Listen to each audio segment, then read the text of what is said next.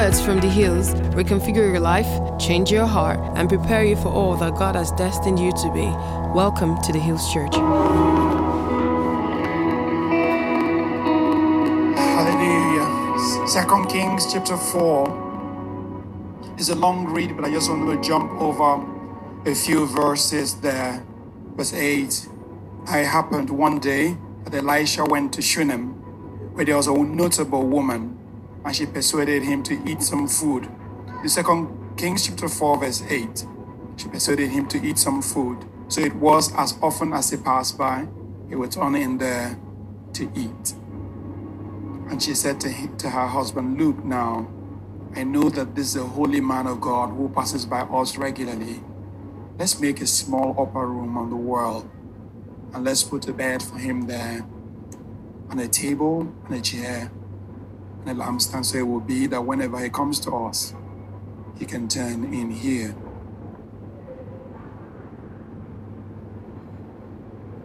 Then he said to Gehazi, the servant, Call this Shunammite woman. When he had called her, she stood before him, and he said to her, Say now to her, Look, you have been concerned for us with all this care. What can I do for you? Do you want me to speak on your behalf to the king or to the commander of the army? She's answered, I dwell among my own people. So he said, What is it then to be done for her? And Gehazi answered, Actually, she has no son, and her husband is old. So he said, Call her. When he called her, she stood in the doorway. And he said, About this time next year, she'll embrace the son. And she said, No, my Lord, man of God, do not lie to your maidservant. But the woman conceived and bore a son when the appointed time had come, of which Elisha told her, and the child grew. So the other one is the second story the worship of the Shunammite. The worship of the Shunammite is something I wanted to just, for a few minutes, talk about tonight before we go home. This woman was a worshiper who recognized the man of God. She recognized that this man who comes in is truly a man of God. And she planned with her husband to host the man of God. It wasn't about the man, it was about the God who the man represented. It was clear that all this man's journey, he was actually going around doing the work of God. And he would travel through that region to go and do what? To go and prophesy somewhere, to go and encourage someone somewhere, to go and speak in the synagogue somewhere. And because of that, this woman made her home the dwelling place for the man of God. And the prophet said, What can I do for you? What can I do for you? Men of God actually do something for people. In today's world, we actually reduce men of God because of the behavior of some bad men who may not be men of God. But we blank all of them and whitewash all of them with the same garment. But that's not the topic for tonight. Topic for tonight is where is your worship? She wasn't about the man. Because when the man of God asked her, What do you want? Guess what she said? I need what? Nothing. Do you want me to speak on your behalf to the king? She said, I need nothing.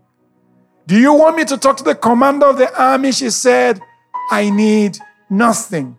She wasn't doing it so the man of God will pray over her. She was doing it for what? As a worship. Let everything you do be as a worship. Let your offering be as a worship. Let your service be as a worship.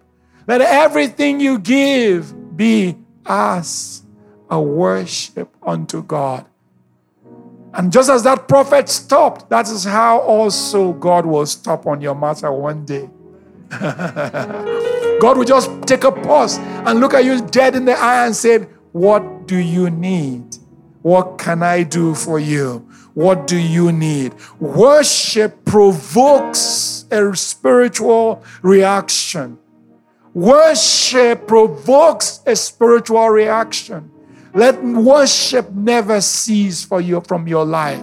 Let your life always be a psalm. Let there be always a song in your spirit because worship provokes something powerful.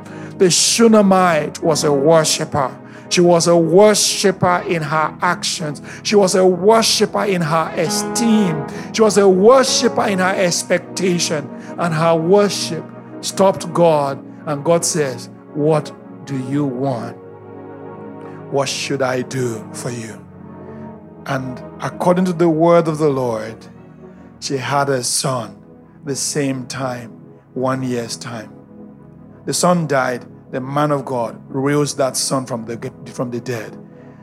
Can I ask a question? Why is it that God gives us things and He still permits them to die?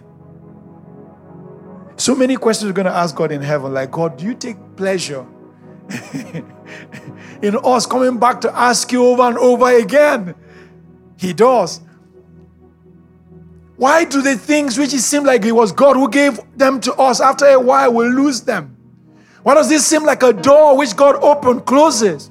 Why does this seem like the brook dries up? Why does it seem like everything goes wrong? Everything we believe in and hold on to, why does it still go wrong? We pray and pray and pray and get a contract. Halfway within the contract, they said, no more contract. Like, how can you stop a contract halfway? What if we sue and all of that? Don't care. No more contract. Do your worst. can I tell you guys something? Go back and worship again. Go back and do what? Worship again. If your life is not moving forward, what do you do? Go back and worship again. If they end the contract, what do you do? Go back and worship again. You prayed and the first wave of corona left, what do you do? Go back and worship again. There is issues all around you. Go back and worship again. Worship provokes the atmosphere of the Spirit. Worship just says what your heart is saying towards God. So God actually listens to the voice of your heart.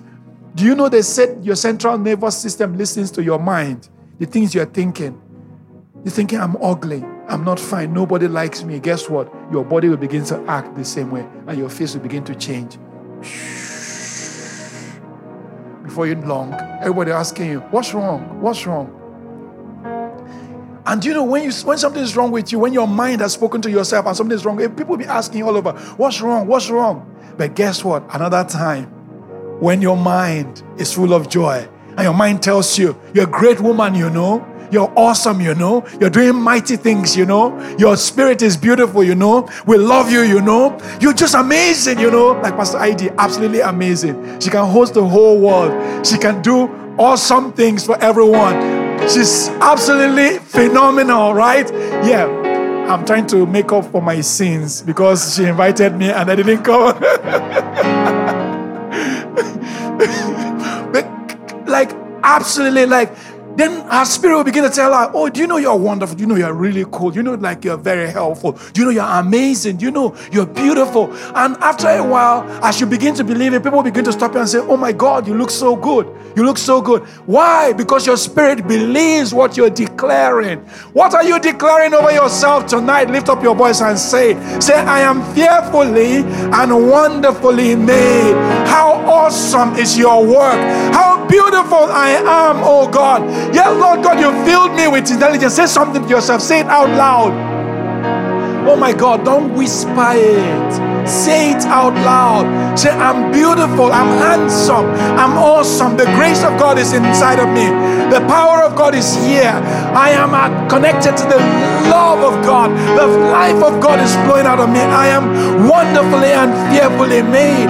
God's grace is available to me today. God's life is and power fills me. I am full to the overflowing of God's grace. I am full of delight in God's word. God's word is powerful in me. Hallelujah. Let's give the Lord a clap offering. Hallelujah. Hallelujah. As you speak over yourself, all of a sudden the atmosphere changes. And God is going to stop one day dead in your tracks and say, You worship me so much. What do you want? What do you want? That's when Solomon answered the question that became a life changing answer. He says, Lord, your people are great. He didn't complain and say, This nation is so, so big and bad, Lord. Your people are very disobedient, very stubborn, but they don't hear a word at all. That's not what he said. He said, Your people are great and awesome. Who can lead these people? Who can bring them in and out? He wasn't complaining. He was like, Who can have the wisdom to lead these people? Can you see everything you're going through as a challenge as an opportunity to pray to God? Say, God, how can I stand before awesome people and do your awesome work? How can I stand before Ecclesia Hills, such an awesome community to do your work? How can I stand before this tribe to bring your glory to pass? Who can lead your people with such wisdom as this hour demands? Thank you, Lord God. I worship you. Receive my worship. Receive my psalm. Take my song, oh God. I come, I come before you. I come before you. Take my worship. Here is my psalm. Here is my psalm. Thank you, Lord God. Thank you, Lord God. You know, I said something last week about you singing your own song. Can we do that tonight? Just your own song. See, this your own song is not a song you learn from anywhere, just your spirit. And you have to love the sound of your voice. Some of us don't know that our voice is good is good in the spirit, God receives your voice. So, can we make a joyful noise tonight? Just sing a song.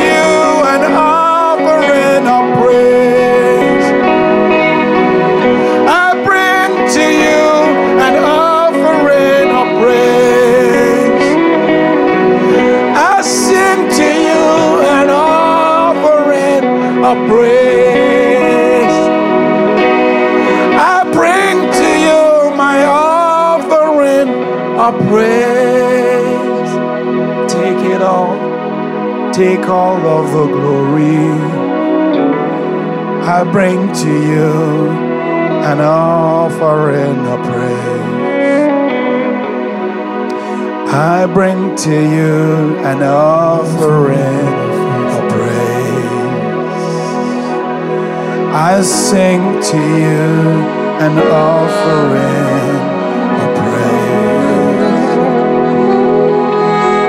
I sing to you an offering of.